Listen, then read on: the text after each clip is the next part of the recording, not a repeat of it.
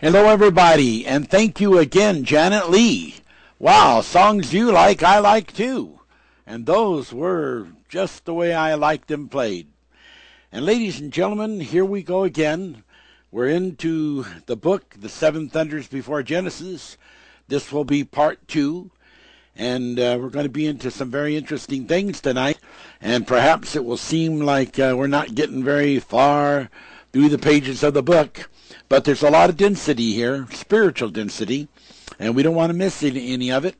And we're going to spend some time on the subject of the third eye.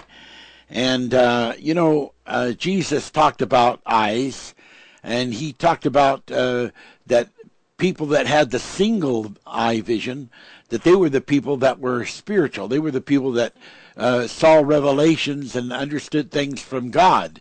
But uh, people that uh, were in dual vision, uh, they were not into the revelation of these things of God. So, how do you get a single eye when you've got two eyes? Well, the third eye is a spiritual eye.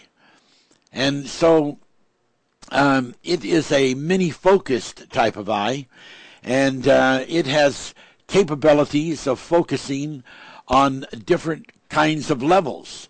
And it can focus on spiritual things, it can focus on physical things. Uh, it is not limited. Uh, it it can be uh, you know the small or the large. Uh, it has all capabilities. The thing that is the most beautiful, I think, about the third eye is the capability it gives a person to see things that heretofore were invisible. They just weren't transparent. Or to see things that were so deep that when you read or studied on the subject, your mind just passed over it because the deep was so deep that you didn't see down into it. But now the third eye changes all of that. It it opens up the treasures of the deep and it causes you to come into a a an insight of things that you would just not normally ever come into. So bless the name of God. The third eye is a big subject. We're going to start on page 17 of the First Thunders book. So turn there with me, and we'll be reading scriptures. We'll be talking on a lot of interesting things. I'll be repeating some of my reading, uh, but you know this is a this is a big subject, so we we need to know it. I'm reading first, right at the top, the story of the Joshuan stone. For behold, the stone that I have laid before Joshua, or Yeshua, upon one stone shall be seven eyes. Behold, I will engrave the graving thereof, saith the Lord of hosts, and I will remove the iniquity of that land in one day. Zechariah 3, verse 9. We talked about this a little bit last week, but it is actually an incredible statement made in the Bible. There is one stone, there are seven eyes.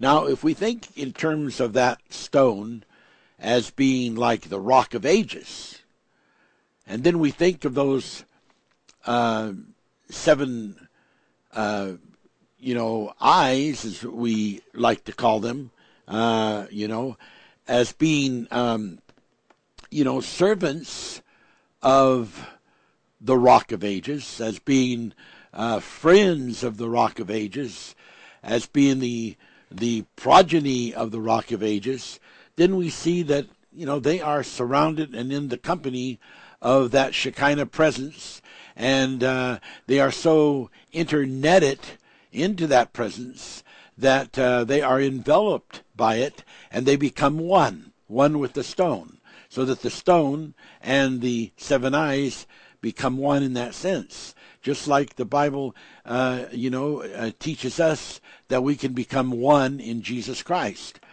And um, uh, these things are um, all meant for us to understand that in the the fruitfulness of God's way of saying things, there is a, a variety of fruit that is not limited. Uh, you know, it's like the tree of life. There's different kinds of fruit on it, uh, and, and uh, even the leaves have healing for the nations. Then it reads, I met a man not of this world.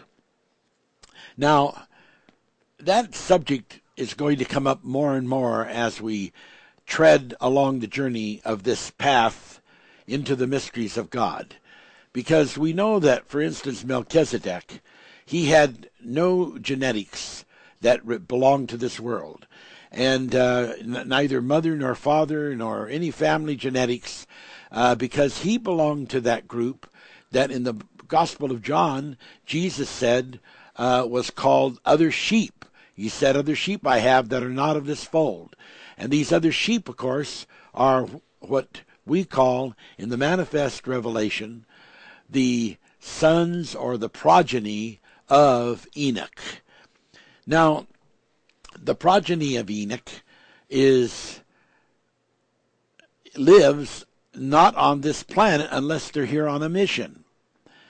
And they live on another planet, which in the book of, of John is described as being being the Father's house. And the Father's house is uh, mentioned in the 14th chapter of the of the book of uh, Saint John, and uh, it is, as you can see, a place because he says, if you know, I go to to my Father's house, uh, it has many mansions. Uh, if it were not so, I would tell you, I go to prepare a place for you. It is a place. It is a physical place. And it is not like the first domain, which is the heaven of heavens, which is a total spiritual realm. This is a place called the Father's house. It is a mansion. And um, we refer to it sometimes as the orange planet. Interestingly, in these last few days, there has been the most sensational and beautiful things happening. Uh, there is such uh, uh, such an entirety of interest that is swelling uh, from different different vantage points. Uh, people that are experiencing things, that are feeling things, that are thinking new kinds of thought that they never thought before, that are feeling new kinds of inspiration they never felt before, that are in touch by the Spirit in a way they have never been in touch by the Spirit before. And out of that is coming some gorgeous unctions and beautiful kinds of sayings and and and relationships of conversation that that are just exciting. People are having dreams. People are having vi- having visions. We are we are just about uh, in a matter of days ready to launch uh, the new book, and uh, it is the Pearls of Writ. The Pearls of Writ is a combination of uh, of paintings by Rosuli, uh, a a famous and incredible artist who just doesn't even know what he's going to paint. He just picks up his brush when he feels moved on by the Spirit and begins to paint. And and then the words of the manifester yada uh, in regards to you know to the love of God and and etc. along that line, and it is somehow a duel of of flaming orange fire uh, it, it, it, it catches the wind like it is breathing it. It, it, it songs uh, with the birds. It uh, flies with the chariots of the gods. It um, is spectacular in the sense that uh, it is in constant of demonstration by the the writings and by the artistic works of things that are not of this world. And so when we talk about, you know, not of this world, there is so much Bible for that. You know, and Jesus said, um, if I was of this world, then my servants would fight that I should not be arrested or imprisoned. But I am not from this world. I am not of this world. you know. So he explained that he was not. And we have Melchizedek, we have Jesus. Uh, we have many, many other examples. We have now Gabriel, you know, a man not of this world. Uh, he is the archangel of the cherubims. He actually is from another universe, an entirely different universe, and entirely different uh, time of, of um. So it is very, very uh, beautiful as we begin to get into little thoughts like that. A man not of this world. Now, let's go on. Indeed, so many visions live within the residence of his mind. There is a place that you reach in God. There is a place that you reach in Jesus Christ, especially as I will scripturalize you later on this avenue. And you you come to do something different with your brain, something different with your your uh, link to the mind, and and you actually um, develop a residence so that this residence has rooms and living space and thinking space, breathing space, and it becomes a really important factor in overcoming and a really important factor of allowing the Holy Spirit to move in you and to govern you so that you can follow in the footprints of the Master. It is a beautiful thing and a gorgeous thing and a wondrous thing when a person comes to that time in their life that there is a residence in your mind. And this person of this residence in his mind, he's called in the Bible Gabriel. And he is called a man of God because he has taken a physical body and with the appearance of, of humans, and he is uh, described in, in as an archangel of the cherubims. Uh, you might want to read about him in Daniel chapter 8, verse 16. Daniel chapter 8, verse 16. Gabriel, G A B R I E L. Now, on a certain occasion, this angel, in the form of a man, appeared to me a second time. I have told you the story of how the angel Gabriel appeared uh, to me in a in a trailer, and it was like a light curtain. Uh, actually, um, I've always been reluctant to describe every aspect about that curtain, but it almost had little, little small uh, uh, licks, uh, tongues of fire uh, that were very, very uh, small but they were all along the the aspect of that curtain, and there was an orange strain that went through that, and uh, I actually have never told that before.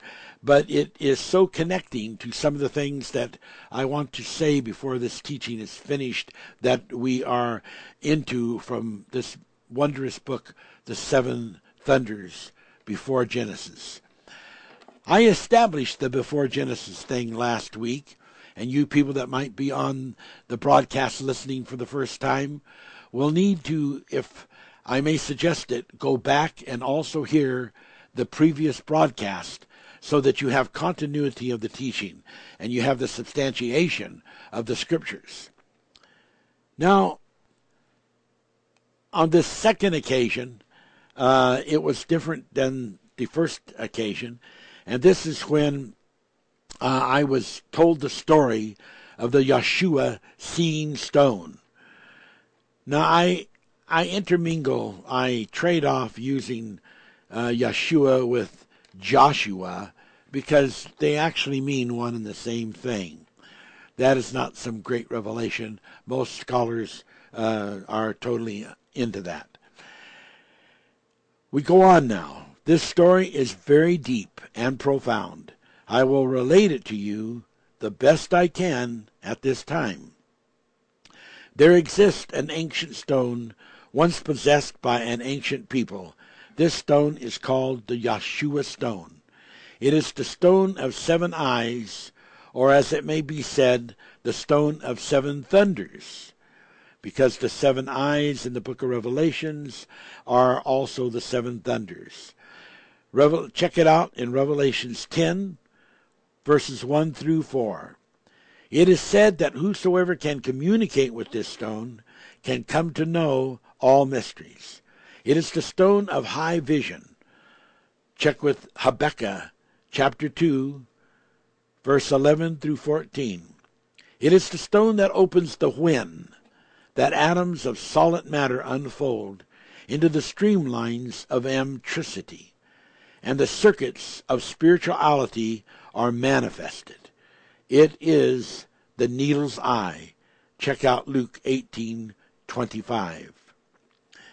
Now, that is such a mouthful of deliberate things that are so possessing as to a relationship with the mysteries of God. When we hear things like this, it should make a person's heart thump with joy and a person's eyes gleam with anticipation because these are moments when the sound of the mighty rushing winds of the Holy Spirit are pouring out into the ears of whosoever hath an ear, let him hear. This ancient stone is sometimes called two stones. Sometimes it is called one stone. Because depending how you use it, depending how you look at it, depending how the unction advises you, it is what leads you to an understanding that is that's different than just some of the common things that people have thought of. Now, in the book of of the Bible, there are all kinds of very interesting things. But in the Old Testament, it talks about the stones that were 12 stones, and each stone represented one of the tribes of Israel. And it became part of what was worn on Aaron's chest as part of the breastplate. Part of the breastplate. And that is a very important factor because incredibly, what is beautiful about the Bible is that it commences from Genesis with building blocks. And word upon word, chapter upon chapter, verse upon verse, page upon page, book upon book, it builds the staircase that is ultimately leading upwards to touch to touch the glories of God. So, as we look at this, as we think about it, and we think about this single stone that is two stones, or many stones, seven stones.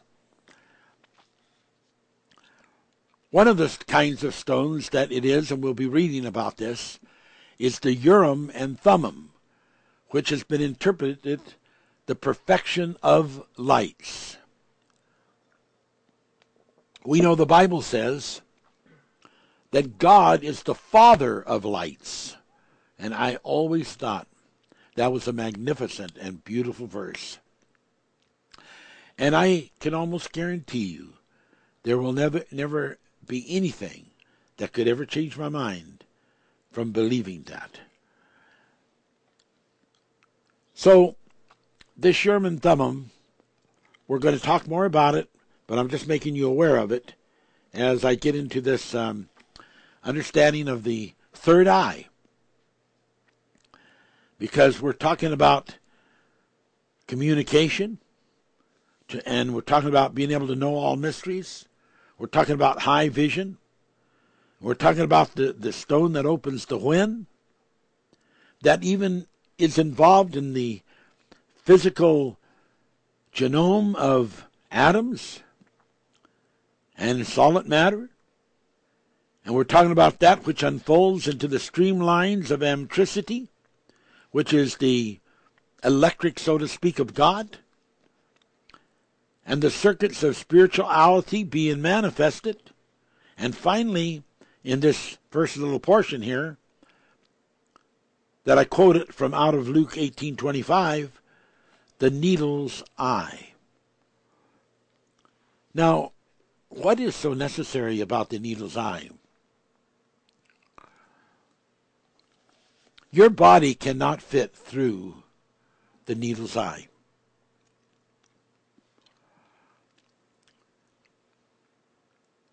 You cannot fit through the needle's eye with your body, your mortal body. But there is a 50% part of you that can fit through the needle's eye.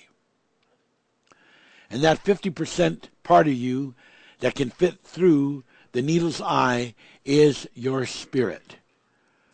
50% of you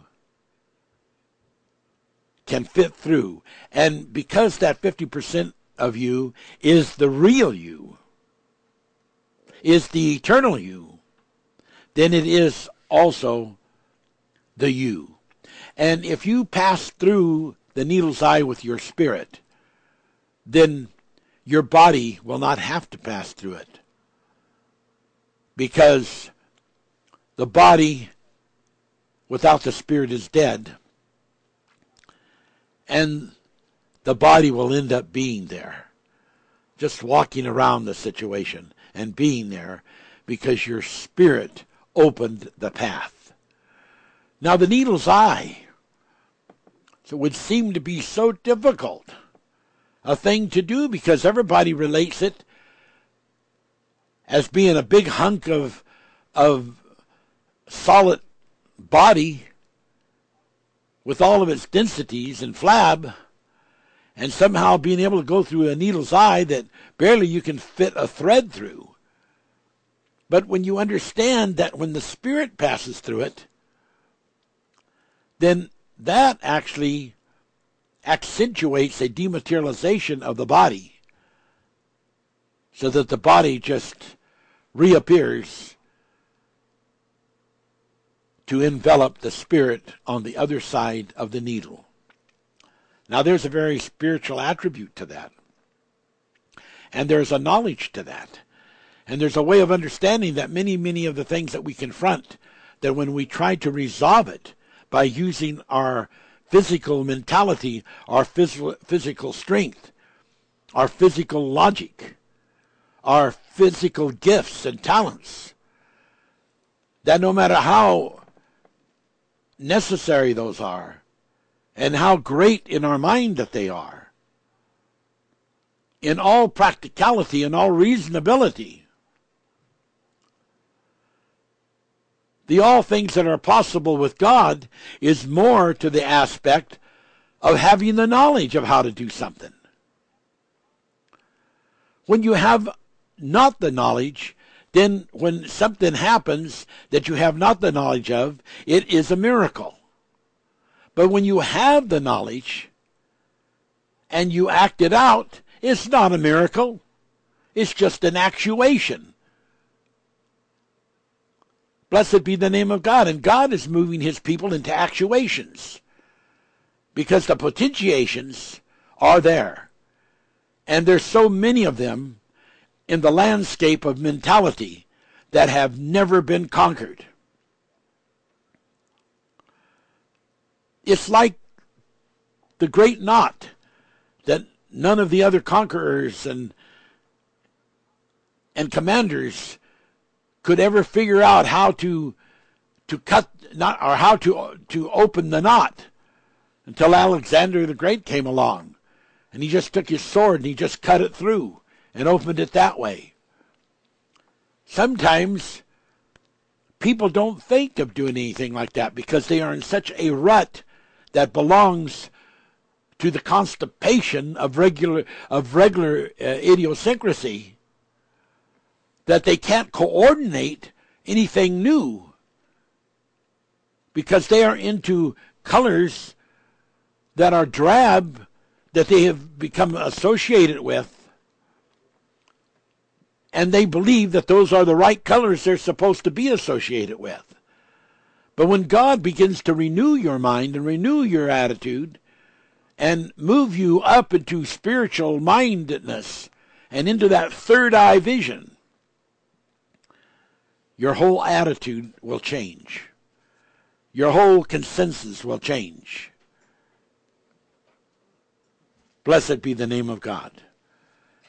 Yes, there is a time that the stone will open the wind.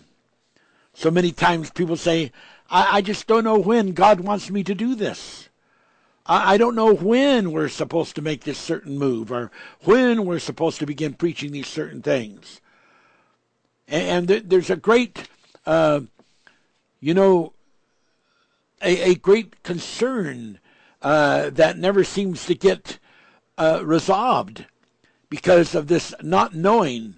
Uh, I don't know when Jesus Christ is coming. I, I hear from some of the evangelistical uh, people that he's going to be coming now any day and the world's going to end any day. And so maybe I shouldn't go to college and maybe I should quit my job and just sit around here at the house and, and pray and wait for the coming of God before the end of the world. And people get tied up into those false demeanors and false pseudo ideas. Pseudo and false, of course, meaning the same thing. So, as we look at this, as we think about this, as we fashion this, as we mold it, as we construct it, as we put it into the thunder of God's consensus and God's moving will in our life, the when does not become an obstruction to us. Because when belongs to time. And in God, there is no time. And when you reach that place in God that there is no time, you have no recognition for it. Someone says, Oh, you mean we don't go to work on time? We don't send our school our kids to school on time? That's not what we're talking about. We understand the practicality of certain things that are relative going to school, going to work, certain things like that, they have their relativity. But there are other things that apply to spirituality that should have never have been applied to spirituality because in spirituality there is no time. But people are trying to apply physical things to spiritual things, and when they do, it doesn't work. It does not work. Blessed be the name of God. Blessed be the name of God. Okay, we're going to turn the page. It is page 18. Now we start with the second paragraph in the dark print in a vision of the night, when I, manifester, was deep in slumber, there was opened in my mind memories of my third eye experience. I was just reading an advertisement in which they were advertising some new fabled concept, how that you could actually, by listening to these certain tapes uh, or, or and using certain uh, exotic uh, perfumes uh, to in, like an incense very light into the room uh, could actually affect your DNA in your mind, uh, and it would euthanize you, uh, and it would actually even help your intelligence to expand while you were sleeping. Well, uh, I'm not going to really get into commenting on on all of those uh, hush pu- puppies.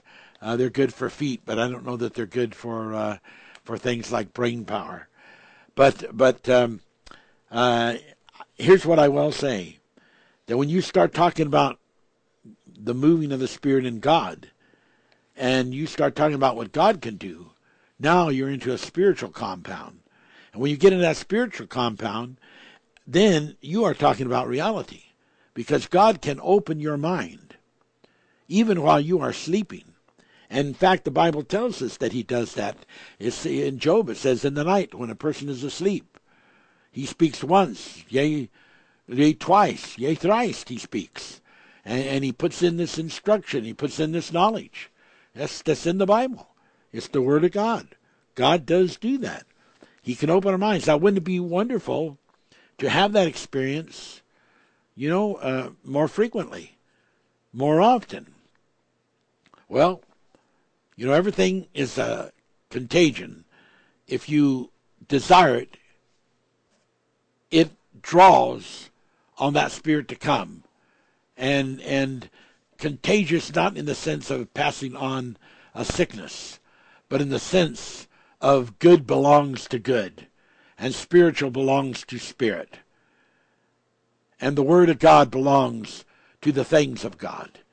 And there are divine relationships and divine ratios and divine insights that belong together.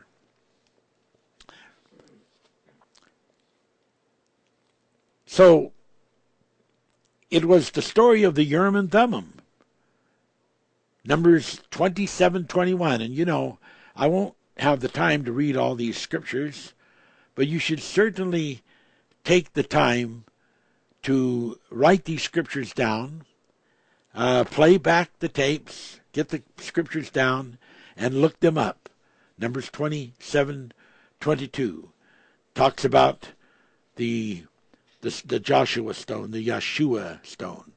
The Urim, um, the Urim and Thummim can speak by three levels by inscriptions in the stones that give you a yea or an a when revealed by a certain position of the stones. Compare Revelations 16:33 or by the flashing in its crystal that speaks revelation or by impressions of rays that can communicate with entities of this earth and entities of heaven. Now, what is the advantage of the Urim and Thummim. You know, people say, well, you know, we don't need that now. Uh, you know, we have the Holy Ghost.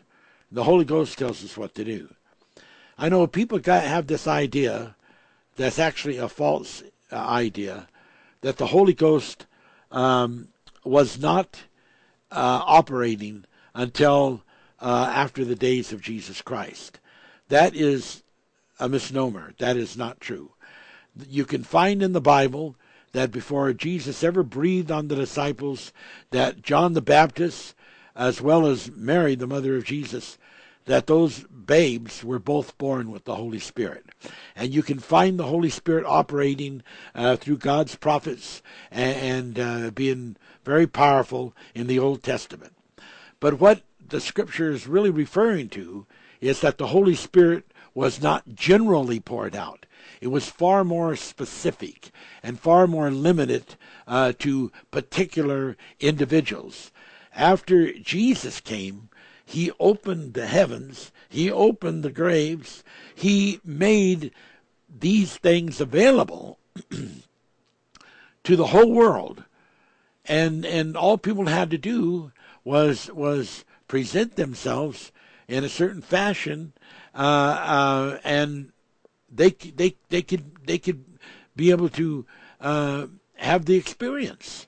So so that was what it was about, and and that is important to know because otherwise uh, people just get more and more mixed up as they try to talk about it.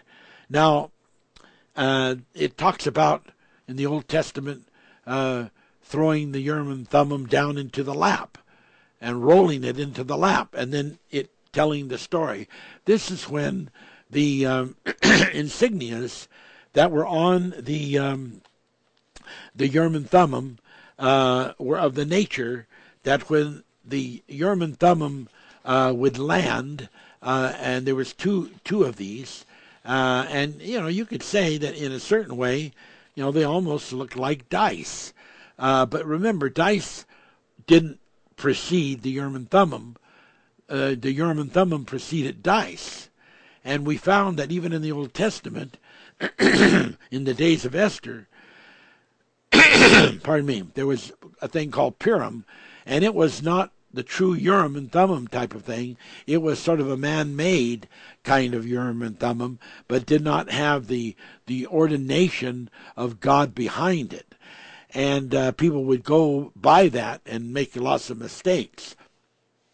But the Urim and Thummim, you know, is a, is a very divine thing, and what it allows is that, let's say, for instance, in the days of uh, of um, Moses, when they were uh, uh, there was 12 tribes and they were giving uh, out land uh, to the different uh, different tribes well it would be very very uh, simple and easy for these people to feel that they had been uh, mistreated that, that, that there was an unfair distribution uh, maybe a favoritism uh, by Moses. And they, and he was giving out this land to the tribe that he wanted to have it, and then given another piece of, of land that maybe wasn't as desirable to those that that particular person that was hoping to get this other land that they did not get. Um, but the Urim and Thummim resolved all that because you know the Urim and Thummim uh, is totally an action that cannot be affected by a human, and so when the Urim and Thummim were rolled rolled into the lap or onto a, a, a table, special table, uh, and then the uh, the insignias came up. Uh, it would either say yes or it would say no. Or sometimes, if it didn't say yes or no, it would just mean that the Urim and Thummim was not talking. So I can speak authoritatively on this subject because uh, some many, many years ago, God revealed to us a Urim and Thummim, and we had a Urim and Thummim, and we still do, and we used it for years and years and years uh, for for guidance. Some people would say, well, you know, the Urim and Thummim wasn't wasn't in the New Testament. Oh, yes, it was. The the Urim and Thummim were called the perfect lot. And when uh, Peter uh, drew attention to the disciples and the people that were in the upper room praying, that he thought they were not going to be able to get this Holy Spirit, that uh, there was the, there was something blocking the unity, and he felt what was blocking the unity was the scripture, which we'll be reading later in the Old Testament, that said that Judas uh, that his bishoprics would be replaced, and and that it would that uh, there would be another person that would take his his place, and he felt that uh, they had to elect another person, and they elected two different persons, and then they they took and they used uh, a lot, uh, and with this perfect lot, which was their Urim and Thummim, they got the answer that I think it was Matthias was to be the one chosen to take the place of Judas. That way there could continue to be 12 disciples because that was an important number. So the, the Urim and Thummim has been used, and it is a very powerful spiritual thing. It can be misused. And so uh, it's very, very important who is involved with that and and and and the that the Holy Spirit is connected so that it is not uh, a man action but it is a Holy Spirit action So the Urim and Thummim is no small thing, and uh, uh, you know, and and the thing with the stones is so important. Uh, the name Selah that David used in his psalms. He would say a psalms and then he would say Selah. Sometimes the name Selah was part of the psalms. Other times it was not part of the psalms. Uh, other times it was actually part of the verse. But um, those are all very, very important things to understand. And uh, so it, it, it, just adds a lot of knowledge as a person begins to get into this. Okay. Now, um, we read that the Urim and Thummim can speak in three levels. Those are, are different levels uh, of the Urim and Thummim. We had this first level, and the Lord had told me that the day would come when I would go into like the Middle East, uh, and or I can say that representing me, you know, as as my ministry is represented, someone would do this, and um, and I remember I had this dream, and I dreamed I went over like sort of in the Egypt area, and and uh, and and in the uh, and Israel area and some of those areas, and I met this very old man and when this man saw me, he came up to me and he said, We have been waiting for you a very long time.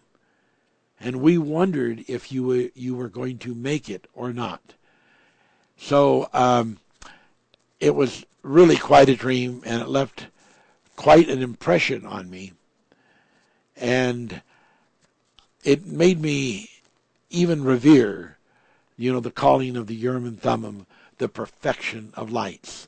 So goes along with the teachings of Paul when he says, laying not again the, the principles of the foundations of the doctrines of Christ, but let us go on to perfection. Uh, this idea of seeking perfection, uh, of being holy as God is holy, uh, is an is an evidence uh, uh, of of trust in God. Uh, that when a person trusts in God with their their whole heart, mind, soul, and strength, uh, then the power of God takes over and begins to function and work in miraculous ways for that person. Praise be the name of God. Now, the Ark of the Covenant, we talked about that last week and we can't spend a lot of time with that today. But the Ark of the Covenant, the purpose of the Ark of the Covenant was mainly for the protection of the Urim and Thummim the Urim, Urim and Thummim went inside the Ark of the Covenant.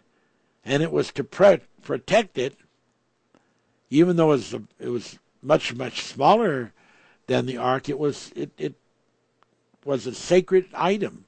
And it was to go into this uh, in, incredibly elaborate ark covered with gold and, and, and quite heavy to move. Had to be handled uh, with staves and and moved by several men at you know uh, uh, uh, uh and done a certain way. So this this revelation is a really big revelation, and it it it has a lot to do with the third eye. It has a lot to do with the meaning of Selah. Uh, it, it, it is profound and it is sacred. And those articles were sacred. Now, um, in this verse that we started with, if you go down to the the uh, the next paragraph, when the priests of the temple knew that the ark of the covenant and the holy oracle, in this case we're calling it the Urim and Thummim, but sometimes the holy uh, oracle was actually even the place where the where the ark would go, like the holy of holies was also called was also called um, an oracle. But the word oracle could fit and apply to a lot of different things the holy oracle, the Urim and Thummim of the, of the holy oracle spot, the holy place, might be seized and destroyed by often invading enemies of Israel, such as the Babylonians. And you can check that out in Second Chronicles 36, 17 through 21. They were determined to hide the ark of the Lord and the profound sacred articles. So it was the sons of Zadok and the priests would not uh, hide all of the holy items, just the most sacred of them. They were careful to leave many of the silver and gold vessels, lest it become apparent to the invaders that the priest had hidden the most valuable sacred items. Because remember, many of these were covered with silver, with gold, uh, and with precious metals. And then I read to you last week uh, this other part of the three different kinds of arks. Uh, there certainly is, uh, you know, more to to talk about on that, but um, we, have got to sort of move on because uh, let's so go to page twenty and we'll go down to the second paragraph. Then Jeremiah the prophet said to the arch priest, We are surrounded by enemies, and behold, Nebuchadnezzar and his Babylonians are coming to war with us. There is no safe place in Jerusalem above or below the ground any longer. Also, the close proximity of the sacred mountains about Jerusalem of the prophets will be sus- suspect as a hiding place. Let us disguise the relocation process of the ark as a funeral, and let us take it to the further away from Jerusalem mountain where Noah's ark was built. Then the priest, with great secrecy, carried the ark of, of the, uh, to the mount uh, called Hermon, or to the mount to Mount Hermon, and finding an inset that was once a lion's den, they purified it and made it uh, to be a hallowed place, and sealed the ark and the most holy articles into the inset, giving the, giving the hiding place a, a natural outer appearance. Now, Mount Hermon um, has some beautiful, beautiful scriptures about it, and it's told told in uh, the Old Testament um, uh, as being a place where the the covenant of life begins. And this is because Mount Hermon had its part uh, in the Garden of Eden. And uh, there is a very interesting, uh, fulfilling story uh, about that, which I won't get into today because that's a, a major subject. Um, but uh, so they took it. They took it uh, to um, Mount Hermon, which it says here uh, down to the third paragraph, Mount Hermon's other name is Zion, S I O N, which can also be spelled Zion, Z or Z I O N. Check out Deuteronomy 4:48 and Psalms 133 3. There is also a Mount Zion near Jerusalem, and there is a city of Zion, but Mount Hermon was the old original Zion, S I O N, or Z or Z I O N. The original mountain was not only considered holy, but was also named conjointly with the holiest of experiences and expectations. Look at Psalms 133:3. Clearly being part of the promised land, Genesis 15:18, and clearly being destined to be used as the storehouse, Deuteronomy 28:8, for sacred articles. So then, Scripture connects why Mount Hermon was chosen for the secret hiding place of the Ark of the Lord. Not under, not everyone understood that the Urim and Thummim, although two stones, was considered one stone and one source of spiritual light. Also, the Urim and the Thummim had been given to Moses as a token sign, Exodus 3:12 by the Arturians, the offspring of Enoch, living in outer space on the planet Artura. Check out Job 38:32. The outer planet Artura is the same as the Father's house. Once Moses met these Arturian messengers and examined their Zith spacecraft, which had settled on the ground in the midst of the bushes, Ex- Exodus 1, or pardon me, Exodus 3, verses 1 through 6, and had seen rays shooting up like flames upward from the craft, he could never be the same again.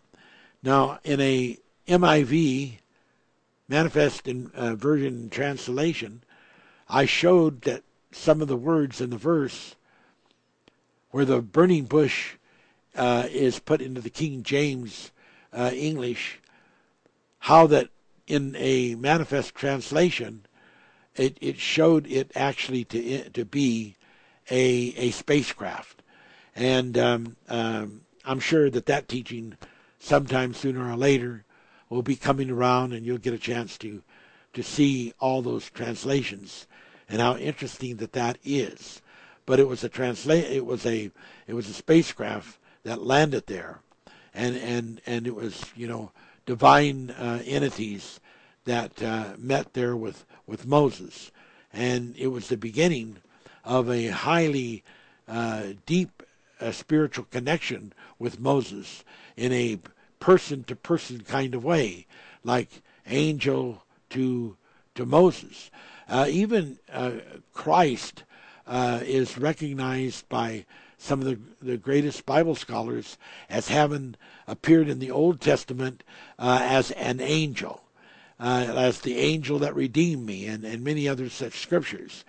And that um, that um, in the 16th chapter of of uh, the book of um, of Mark, where it speaks of Jesus appeared in in other forms, that uh, this is just a, a, method that is used by uh, individuals who have that capability of of uh, you know uh, translation, and uh, it is uh, extremely fruitful of the mind and interesting to the mind to even imagine such things, because it's quite beyond the level that the scientific world in our time has reached. But uh, these things are very, very interesting. And when we start getting into these Arturians, which are which are actually the um, the the uh, children are the progeny of Enoch, uh, who were taken before the flood uh, to uh, the planet Artura. And uh, if you're looking in the in the book here, uh, it it it it, it has um, all kinds of information. in number twelve, down down in your lexicon area, sometimes Artura was spelled Arctura and that's a very, very interesting spelling. Uh, a planet in Ursa Minor associated, associated name wise to Ursa Major and indirectly associated to the star Arcturus, conjointly described with Mazzaroth, uh, and or as some say, the zodiac, and by certain interpretation of the scriptures as having cubs or sons. Um, Scriptures from two Bible versions give references as follow: Canst thou bring forth Mazzaroth, uh, in his season, or canst thou guide Arcturus with his sons? Um, very, very interesting, uh, you know, uh, things to look at, to study. Uh, it, it's, um, it is no doubt, uh, you know, no doubt uh, exciting and beautiful as people get their minds. You know, in this last few days, uh, we've had some real verifications of the Pearls of Writ book that we're getting ready to make available uh, for people uh, that are interested in it. It is it is an absolutely exquisitely beautiful book. Um, it is a um, a masterpiece, really, uh, and it's it's like uh, you know uh, it's not like the size of the Seven Thunders book. is more like, you know, like a table book. Uh, but uh, just today I was speaking with the artist who put the pictures in there, and he says, well, I don't want to refer to it, he says, as a table book because it's too exquisite. It's too spiritually divine to even make such a comparison because there is energy in this. And, um, uh, you know, the um, uh, people have had dreams and shared it with us that they saw multitudes of people buying this book. Um, the um, another another person uh, when the when the books came in and they were in uh, you know boxes and boxes and boxes, and before they had been moved in, you know in, inside, uh, a fellow observed them and he, he could feel something he didn't understand, and he, he questioned what what what is this, because he didn't know what it was that he was feeling, and then the the gentleman said, uh, "Well, these this is a special book," and um, so he said, "Could could I could I see it?" And he opened the book and showed it to this uh, fellow who had inquired, and this fellow says, "I want that book. Can I buy that book?" So he bought a book. This is before we could even get it into like the, the warehousing, and um, then uh, a person that was involved with the printing of the book um, uh, called Rasooli and said, uh, "I uh, am one of the chief uh, uh, designers here with this printing company, and um, I have read this book." And I'm so amazed and profoundly affected by this book. I want to cancel my $1,800 charge for my part in the printing company here that that I was going to charge. I don't want to charge it. I want to just cancel it because I have already received more value more value than that $1,800 could even possibly attend to. And there's just been all kinds of, of other things that have have happened. Uh, we could I could just go on with other stories, just you know one after another. Uh, it, it is it's just amazing. Um, one of the persons that um, just recently read this book that had a chance to get a little preview of it uh, just got profoundly involved with the uh, the Arturia, the Father's House revelation, and had a profound experience uh, and felt that it was like almost an out of body experience, uh, uh, trafficking to this to this orange planet and and and experiencing uh, these these people and, and and how they lived and uh, it it was just incredible to be told this. then today. Uh, you know, uh, I got a call from Rasooli, and he had in his office four individuals that are high, high, high, high up in the rungs, uh, uh, and they are they are famous people. They are well-known people. I won't name their names, but I'm telling you, they are famous people, and and uh, they have been involved in in making movies. They have been involved in in many many top-selling books. Uh, they're involved with uh, one of them with a university and and uh, alternate energies, uh, just all kinds of things. It's outstanding. But this one person in particular, who who is a is a famous, um, uh, you know, literary, um, you know, person that helps people get their books published, helps people, you know, get their books out to the public. Um, he had heard this thing about the planet and about uh, the uh, the Father's House planet and the description of it being an orange planet. And he had had an experience years ago that he's never been able to get out of his mind. And all the years that have gone by since that time, he has not had an occasion to ever hear anybody ever say anything or use a term like that. But when he heard that term, the orange planet, he said to Mr. Rasooli, he said, I am interested. What is that about? I have personal reasons. I I need to know what you are talking about. So uh, Rasooli said, Well, let's get on the telephone and I'll let you talk to Jerry Lee. And he'll tell you about this orange planet. So these four people were there on, you know, uh, and had a loudspeaker on the phone, and I began to tell them these things about Arturia and and the Father's house, and I began to share with them some of these incredible things, and uh, uh, they were just so absolutely caught up and interesting, and made it very clear they want to get back to me uh, there's there's there's a future connection here that uh, is probably going to be very very well placed in the future of this ministry. Uh, it's all in the hands of God, but you know the Spirit uh, is going to pass through the needle's eye, and the body is going to follow around the other side. So praise be to the name of God for the way the Spirit of God is moving already with this this new book uh, that is going to go out. And um, and I'm not trying to sales pitch it. Don't buy it at all if you have any question, you know.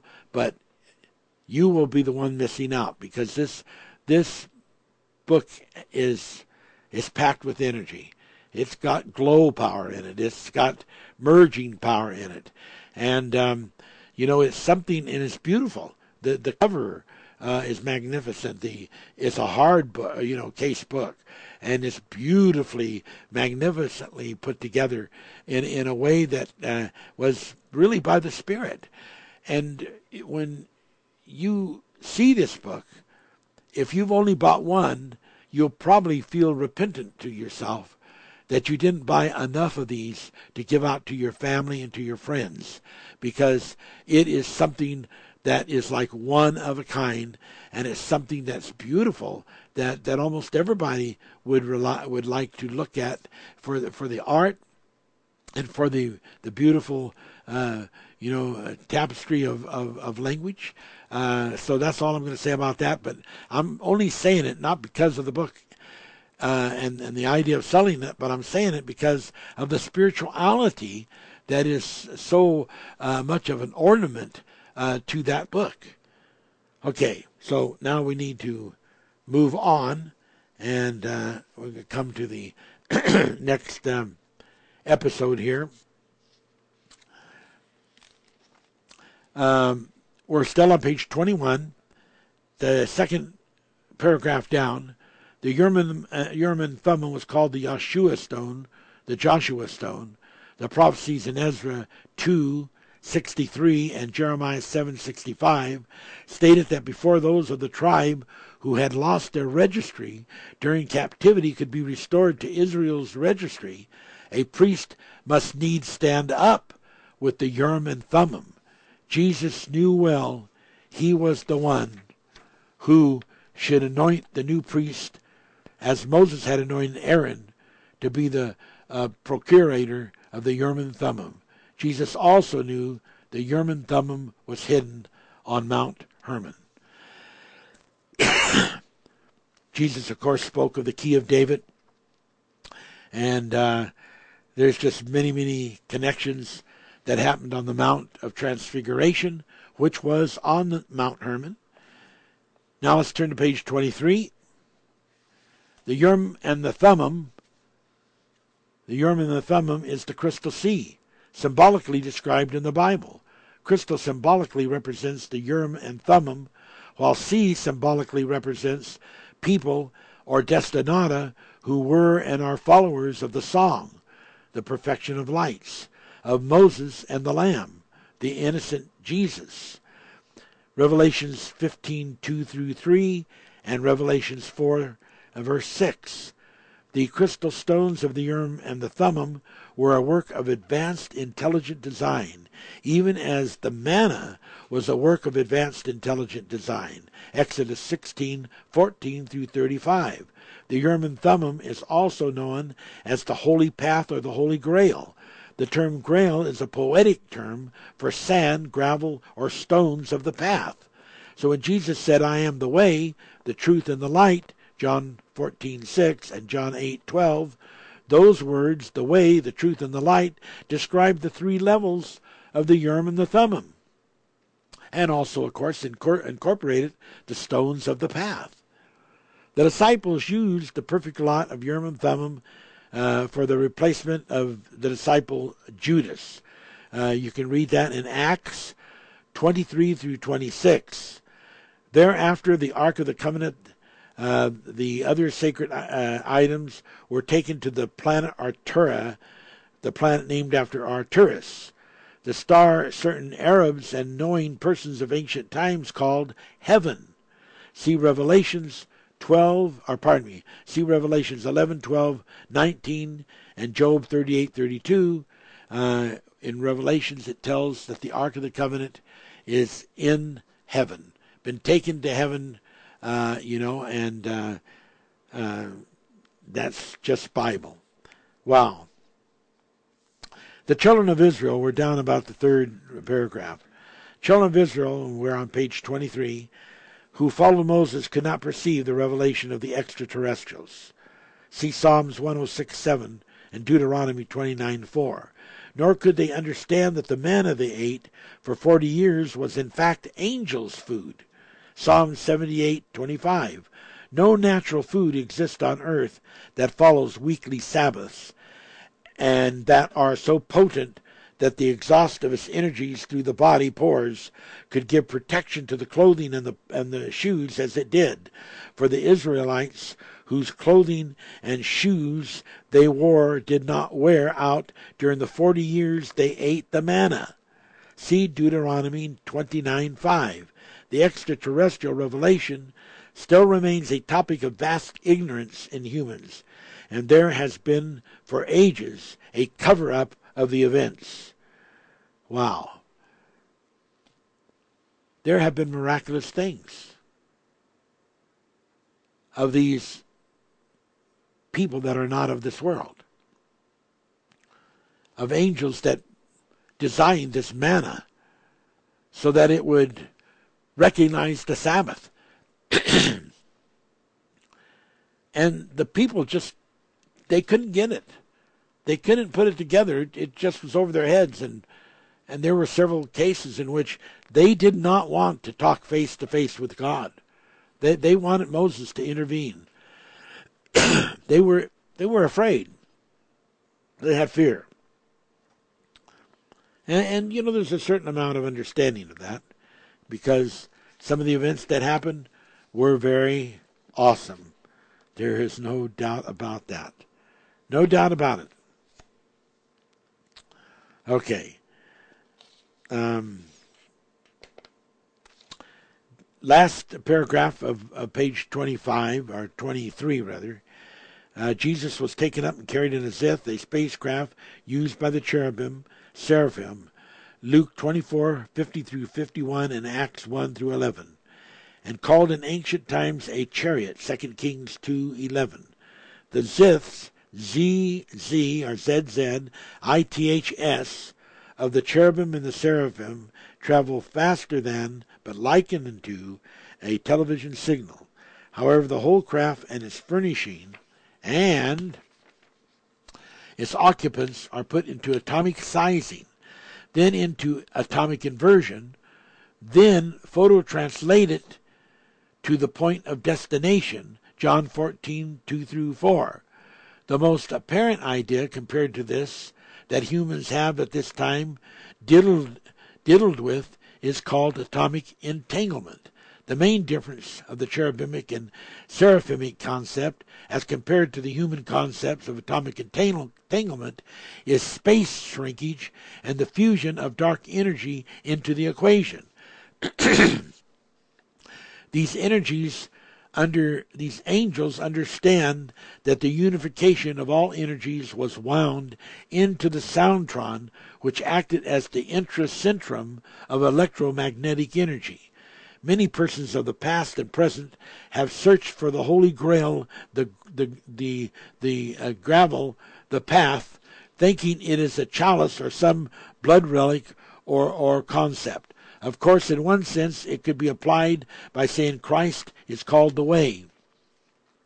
John 14:6, and the, and the path to life. Psalms 119, 33 through 35.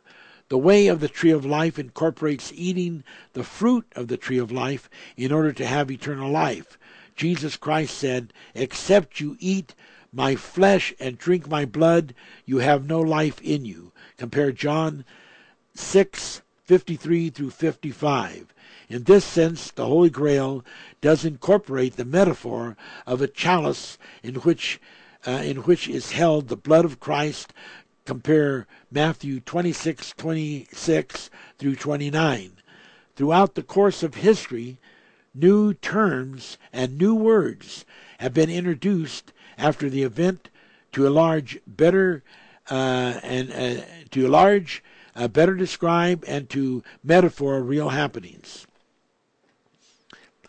It would be ill advised to delete or harness every such introduction or interpretation. Revelation is a continuum. The highest revelation for the term Holy Grail would be connected to an interpretation of the Urim Thummim stones as the path of the perfection of lights. Such a term would detail many attributes of truth about the revelation of the origins of angels and the revelation of Arturians. When the day of space age is fully opened and this truth will be believed, a prophecy that is of Jehovah says, As man looks into space, he will see his own face. These are the other sheep spoken of in the Bible, John 10:16 and Isaiah 56:8. Artura is the far country, Mark 12:1, Mark 13 um, Mark 13:34 and Matthew 25:14, Luke 29 and Hebrews 11:14 through 16. Let me repeat those.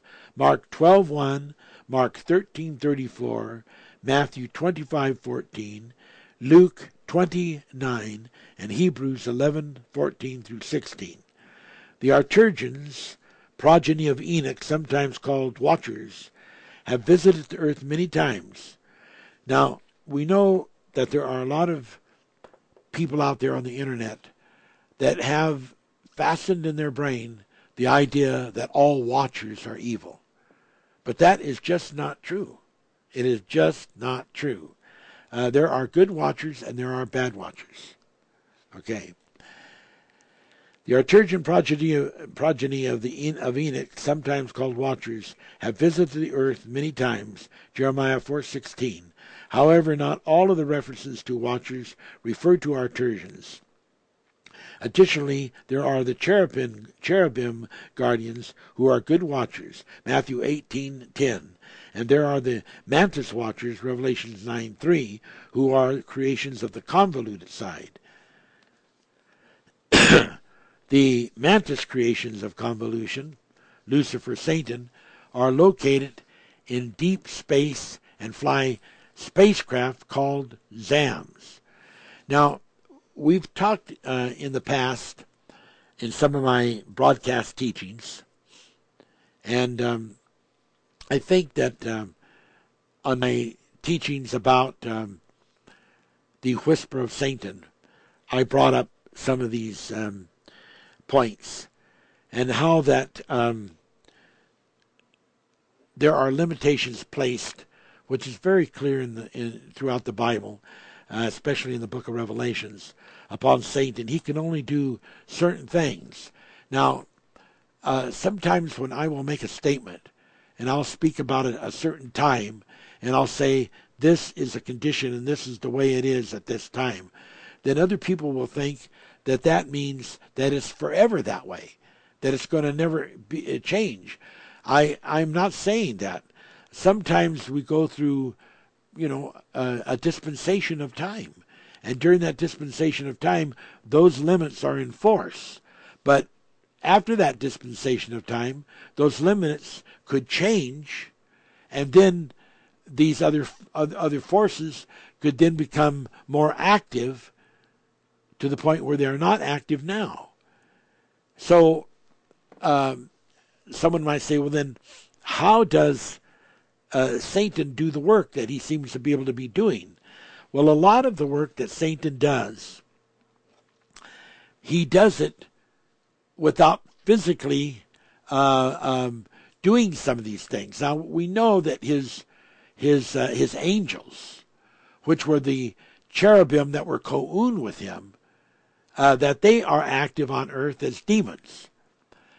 But there are other kinds of things uh, of creation of his, uh, which he calls his family, uh, you know, uh, like the mantis, and um, and also later in the, into the Gog and the Magog, that um, there are limits that are placed on him, limits of uh, of locations and limits of time, and um, but we're going to uh, don't lose your place. Uh, page 25, we'll come back to it but I'm getting concerned here because I have so much to to get into, and I'm running out of time. But I want to skip uh, over here to an example uh, in one of the universes that is um, just uh, very interesting. It's in the second thunder, which means the second universe, and it's on page 171. And um, um, Abbe, a theorist in vector spaces, was next to flash onto the track viewer screen. Then he gets recognized and he says, I am puzzled as to why my honorable fellows, James and Mayrekka, seem to insist that the blip force, now the blip force is this very puzzling, powerful force that has appeared uh, in a part of the universe where these particular people are in this second uh, universe. And uh, uh, they recognize it as a powerful force that could threaten their planet and their lives. And uh, they have their scientists working on it. They're trying to figure out uh, the source and uh, and you know just exactly what's going on. And I think this is a perfect example of how that Satan can be in out in space send delusions into the earth and that those messages can be sent into the minds just like where in Job God speaks into people's minds while they slumber once twice thrice uh, Satan then has the opportunity because of the parallel opportunity to do the same thing so then some of these people consider those happenings to have actually happened to be an actual real thing. I have actually seen experiences with that in which people uh, uh, actually have been affected in their memory to believe that certain things have happened that actually did not happen, except delusionally. Delusionally they happened, but they didn't actually literally happen. Well, here we are dealing with this force called the blip. And uh, this blip force, uh, he goes on to say, although unique, is still propositioned to have evolved within the confines of, confines of our dimensional space. Now, the scientists of that time were all configuring that what they had spotted and what they had, uh, you know, uh, put together in their configurations was something that existed within the domain, within the dimensions of their space. But this particular uh, uh, uh scientist, who was a theorist in vector spaces, uh, he he's challenging that view. He says, "I posit that no matter how many mathematical operations of extracting roots to create dimensions are used, we are dealing with dimensional, a dimensionless state of negative energy.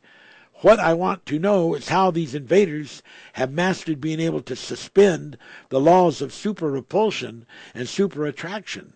There seems to be, in my way of thinking, some kind of ghostly uh, imbrication that is stretching its own dimensions in space, and for sure dimensions quite different than what we have ever defined as a dimension.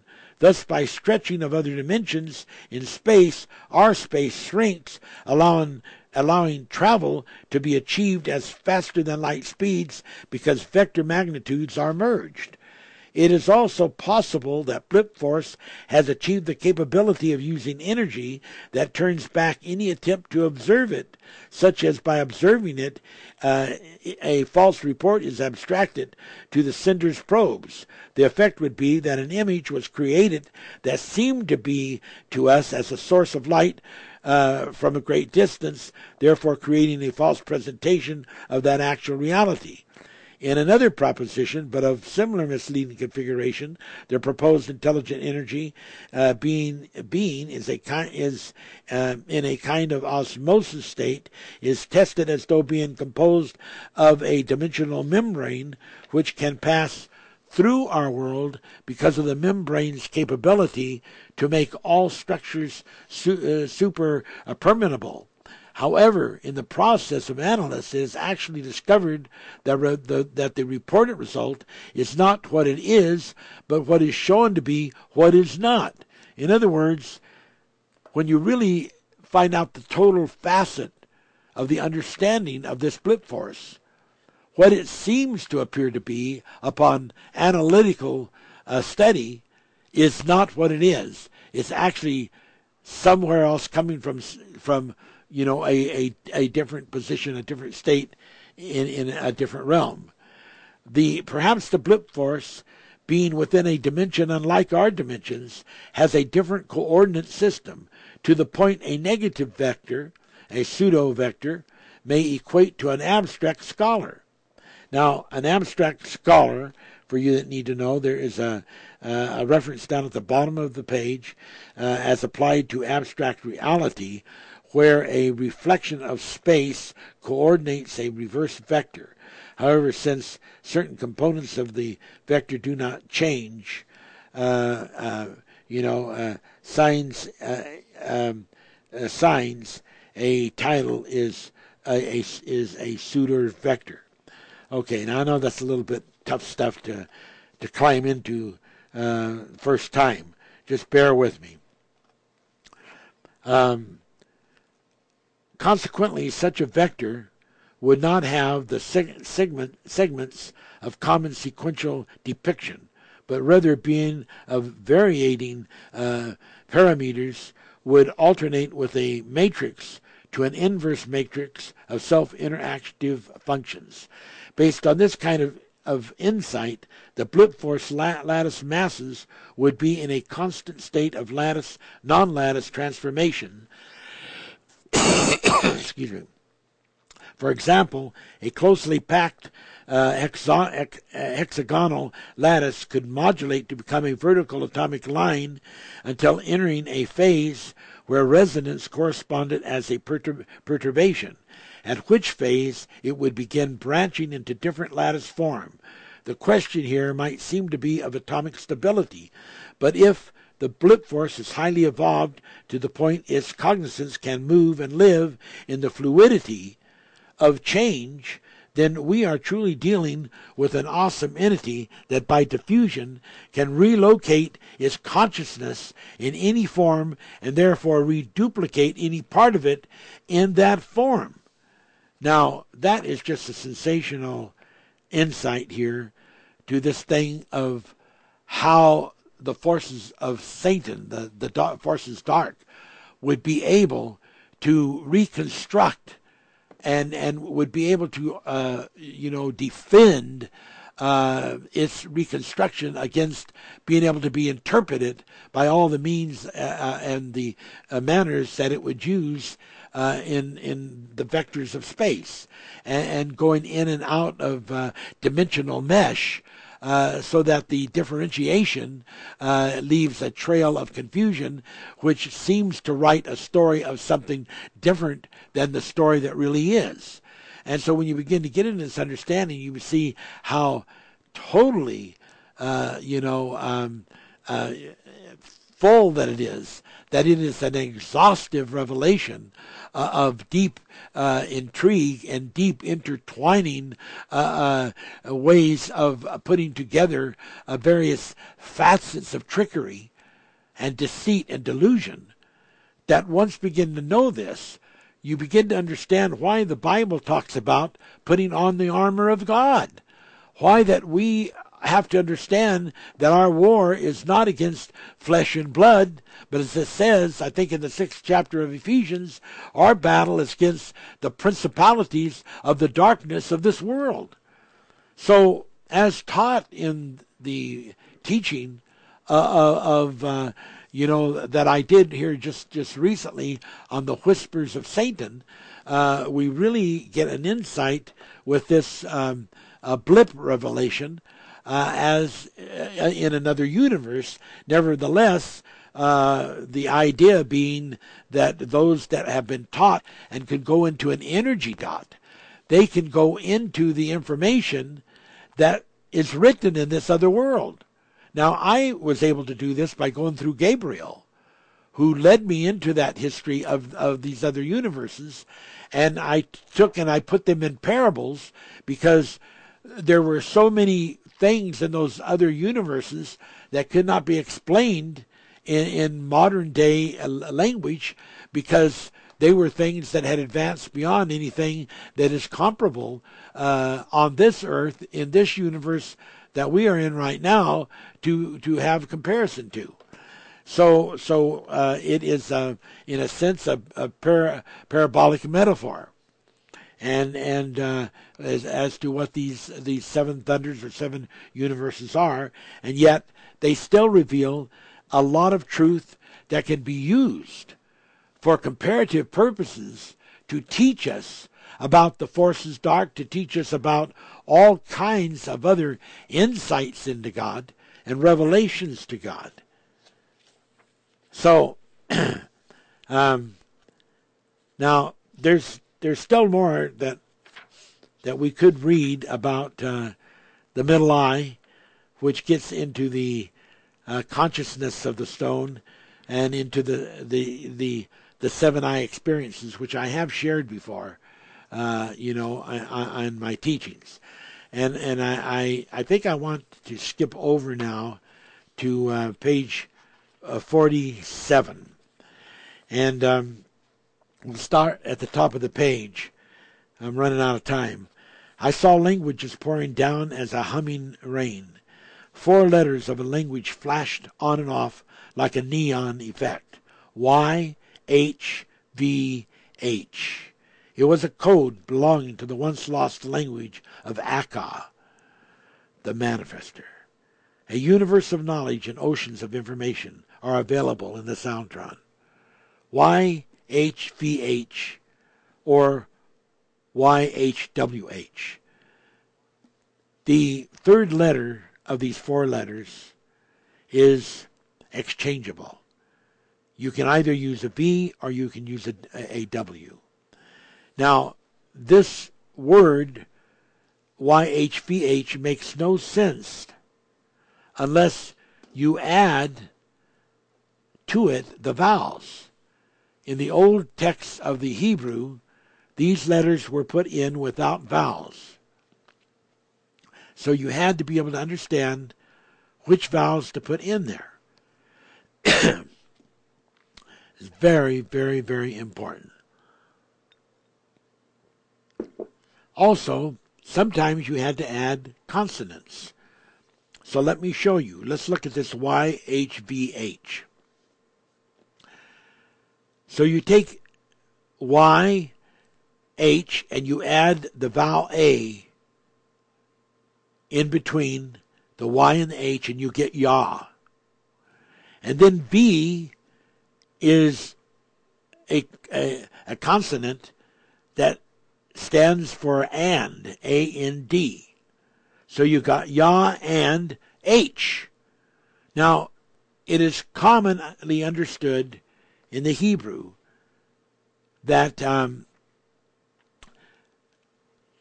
sometimes you can have just one consonant, and if it's been repeated from before, then you can add the consonant, you can double it.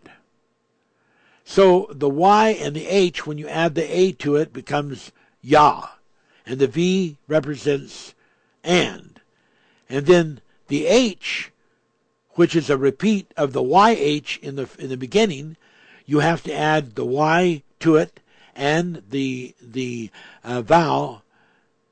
So you have Yah and Yah. And that is totally uh, proper interpretation in the sense of the Hebrew ancient uh, text. And so you have what is then called the Tetragrammaton, YHVH code, and it reveals I am and I am from YHVH, meaning Yah and Yah.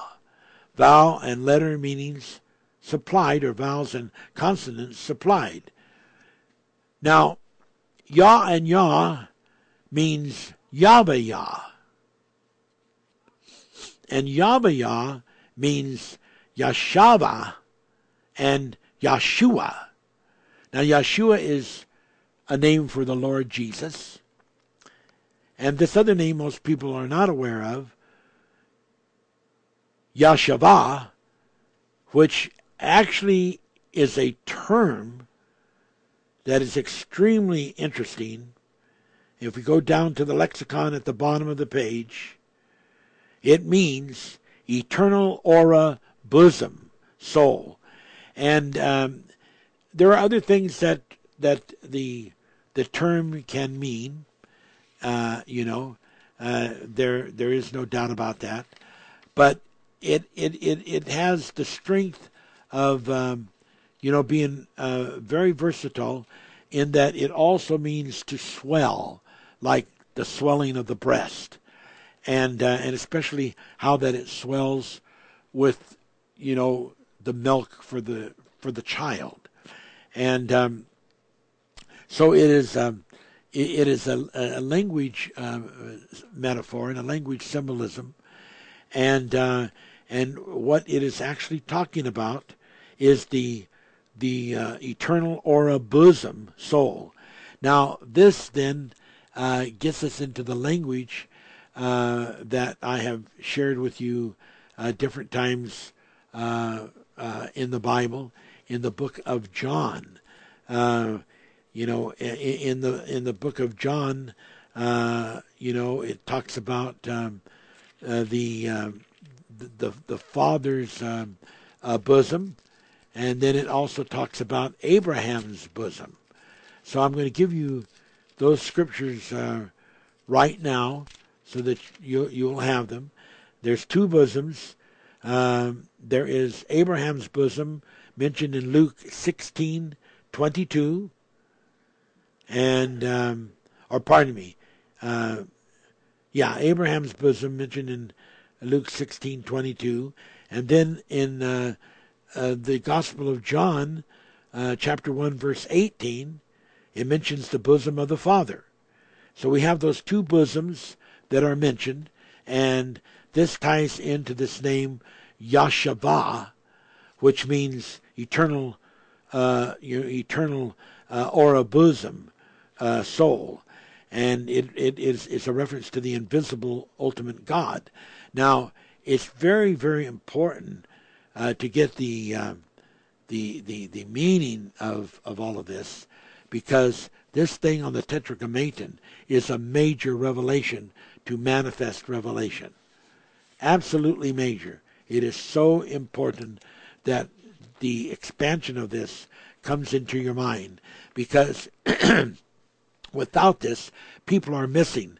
They are missing half of of the secrecy of the word because they're just saying they're just giving it one I am. I am who I am, or I am what I am. And that is missing, you know, 50% at least of the revelation. But but Yah and Yah is is absolutely just uh, sensational uh, in in its sense of of understanding. Uh, you know the, these these kind of uh, very deep and and uh, uh, you know, beautiful revelations. So I want to um, I want I want to you know share some other scriptures with you. Um, I've I've got um, you know some really really neat associated verses. I'm not sure I'm going to have the time today to get to all of them, and we'll just have to finish it you know next week and then go on. Uh, you know, but but uh, we we have to take these things as they as they come, as we have time. But like um, uh, when we look into the reality of this, uh, where it's Yah and Yah, uh, we can read in Psalms 45, 7 through 8. Here, the second Elohim is the God of the first Elohim. It's very clear. You can't miss it. Psalms 45, 7 through 8. The the second Elohim is the God of the first Elohim. Um, in Hosea 1 through 7, Elohim number 1 will save Israel by Elohim number 2. That's Yah and Yah, God and God.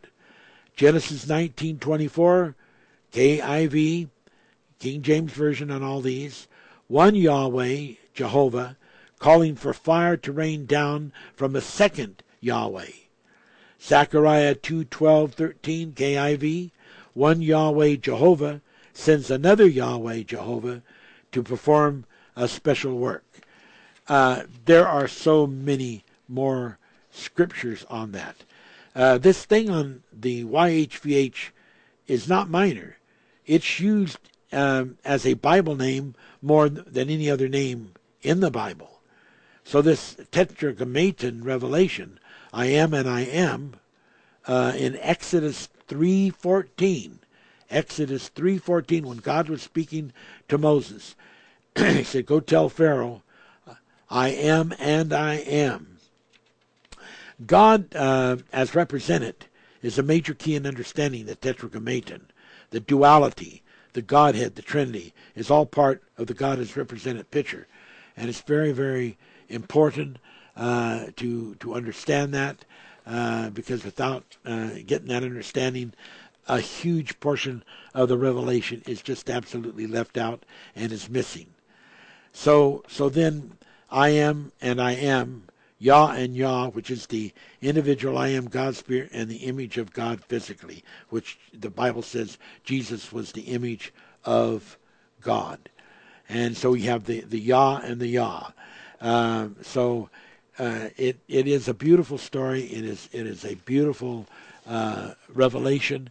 Uh, we could you know we could take that into a hundred pages and talk about it.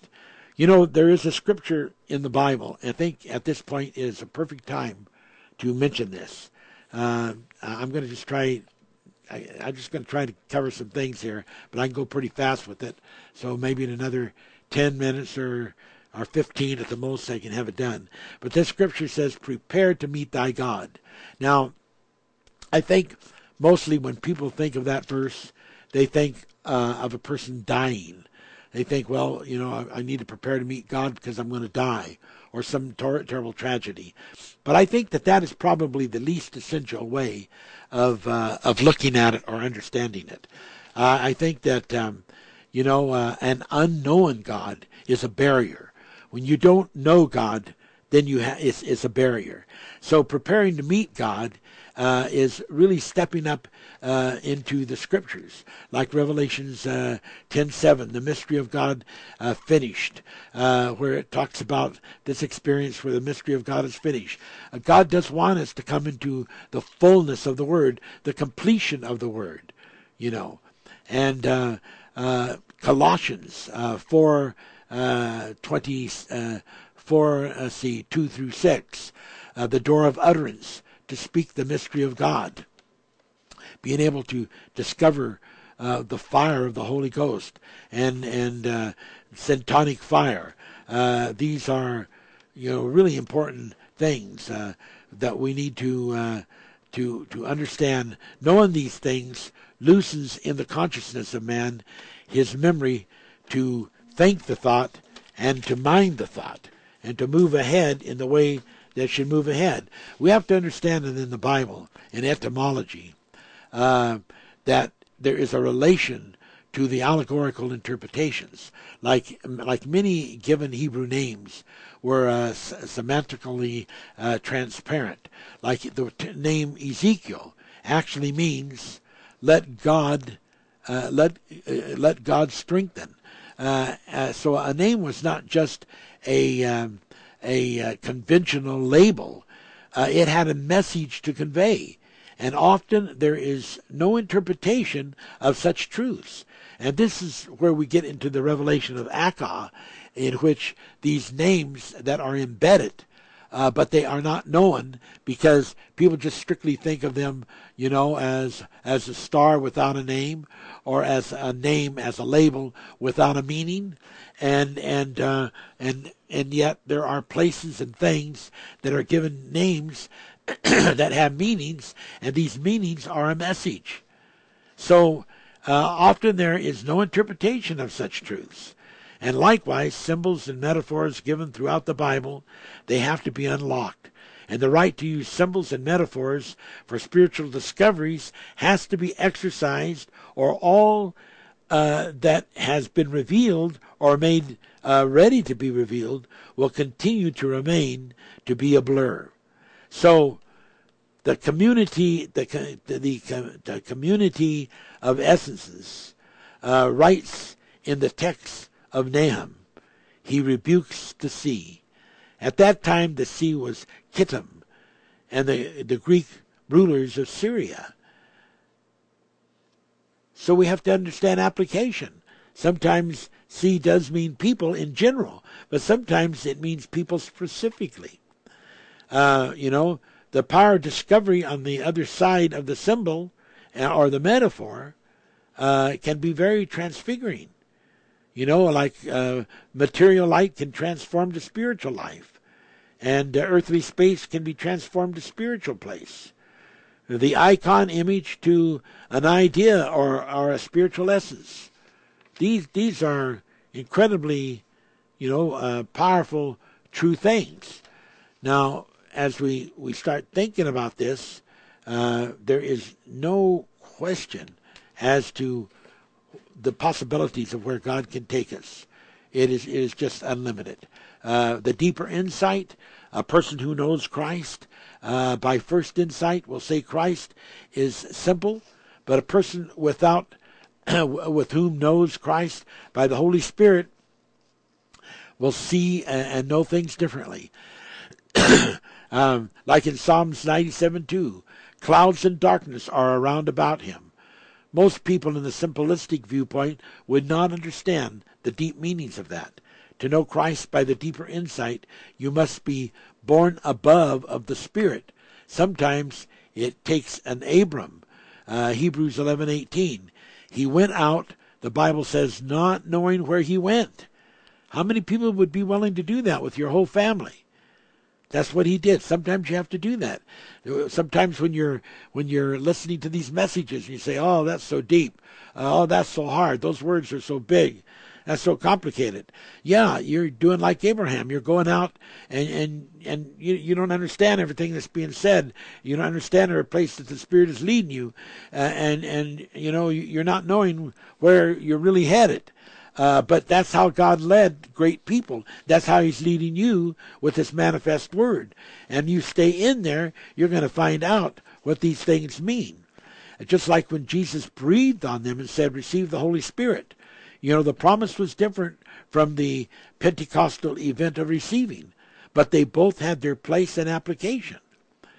Now, in John 14 9, uh, it, it, Jesus said, "Have I been with you? Have I been so long a time with you, and yet you have not known me?" I think that we could apply that to you know hundreds and hundreds and thousands of Christians who have been in this Christianity thing, who have been in this mode of the traditionalized concepts of religiosity and, and know about the name Jesus, but they don't know the deep of the meaning, the deep of the application. And, and Jesus is saying, Have I been with you all these many years and you don't really know me? You don't really have the personal experience with me. You know, um, uh, this this is God speaking by the Scripture. You know, He says, um, uh, "It is expedient that I go away."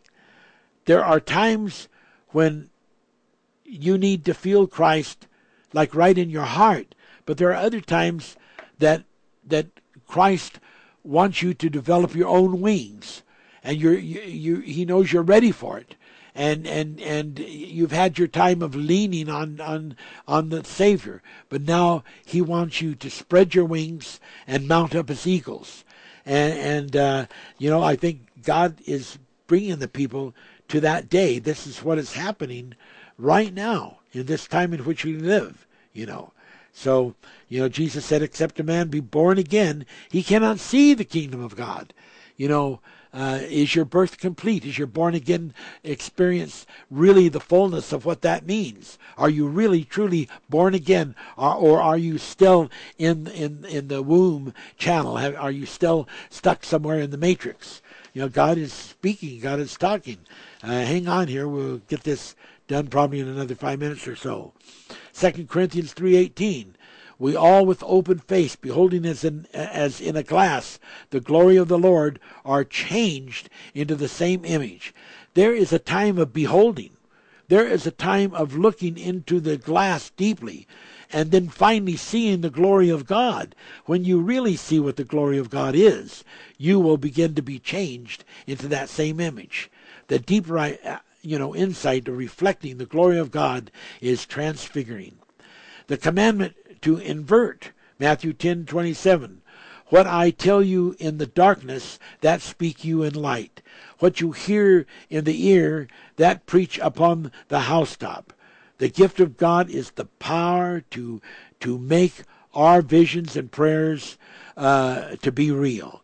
Uh, and and then one time in Genesis 15:12, this was very explicit and very unusual experience. It was a vision, it was a reality type thing that, that Abraham experienced, where he the Bible says a horror of great darkness fell upon him. Sometimes things like that do happen to God's people who are Christians. A great horror of darkness falls upon you and suspends you in in a mental uh, apprehension mode in which there is depression and obsessions threatening to come in and take over and to drive you up against that impossible wall of, of, of no retreat. Uh, ladies and gentlemen, God is speaking to us and telling us that we can understand all these things and we can overcome them.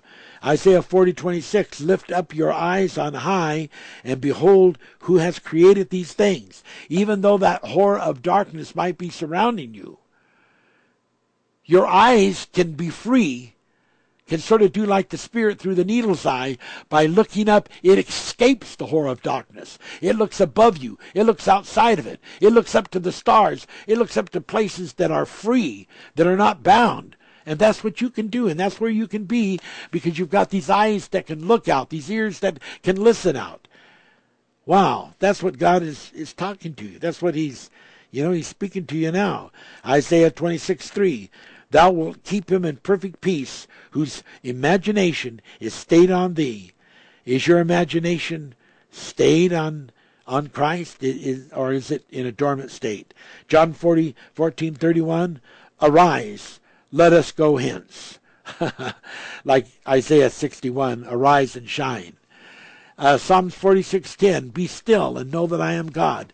Get that flesh of yours to stop talking to you all the doubt uh, talking to you about the pain, about the I can't take it anymore.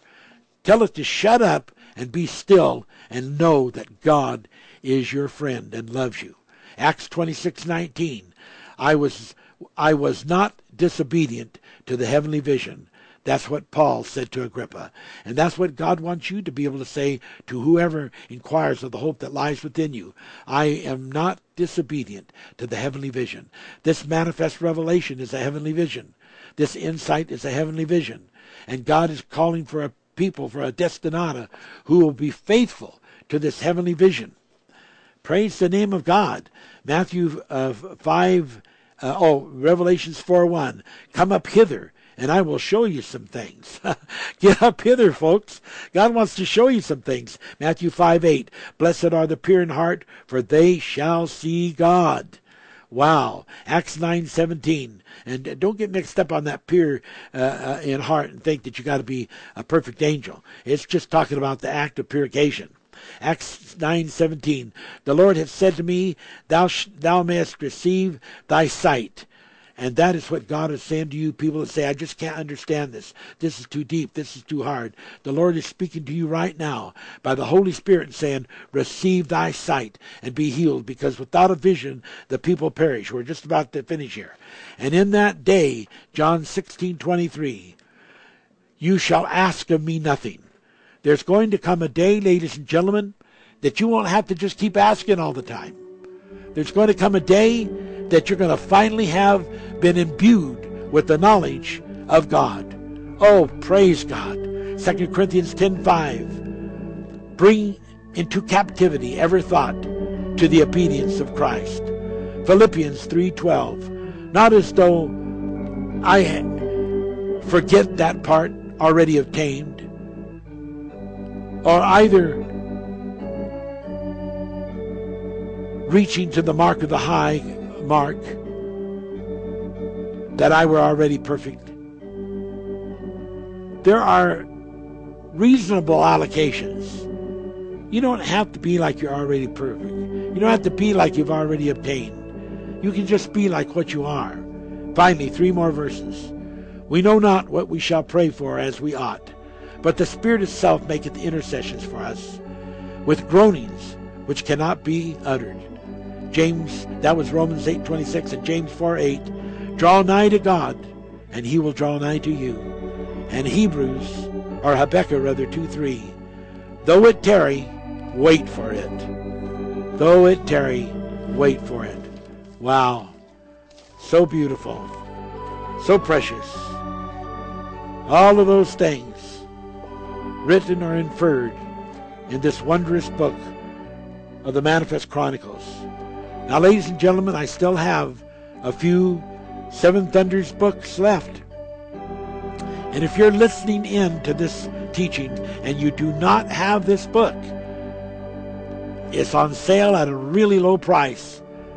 And I'm only saying this not for the sale of it, but because you should have that book.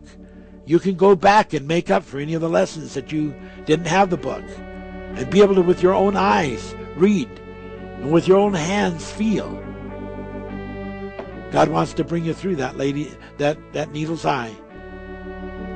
Now, for those people out there who are sick in body, who are in the dreads of a tough place in their health, especially those people that are fighting problems with their nerves and problems with all kinds of arthritic type things in their body. Hypothalamus to the pituitary, pituitary hypothalamus to thyroid. Begin to send messages across the neural centers of the frameworks of the hemispheres. Hypothalamus to the pituitary, pituitary hypothalamus to thyroid, to the immune system. Begin to send messages through all these operatives begin to loosen in the body through the hormone system. The hormones, and which are the messengers, begin to tidy up and heal the circuitry for these messages to go into their receptors. Begin to heal these people in the name of the Father and the Son and the Holy Ghost. May God bless you. We love you. We love you. God bless you.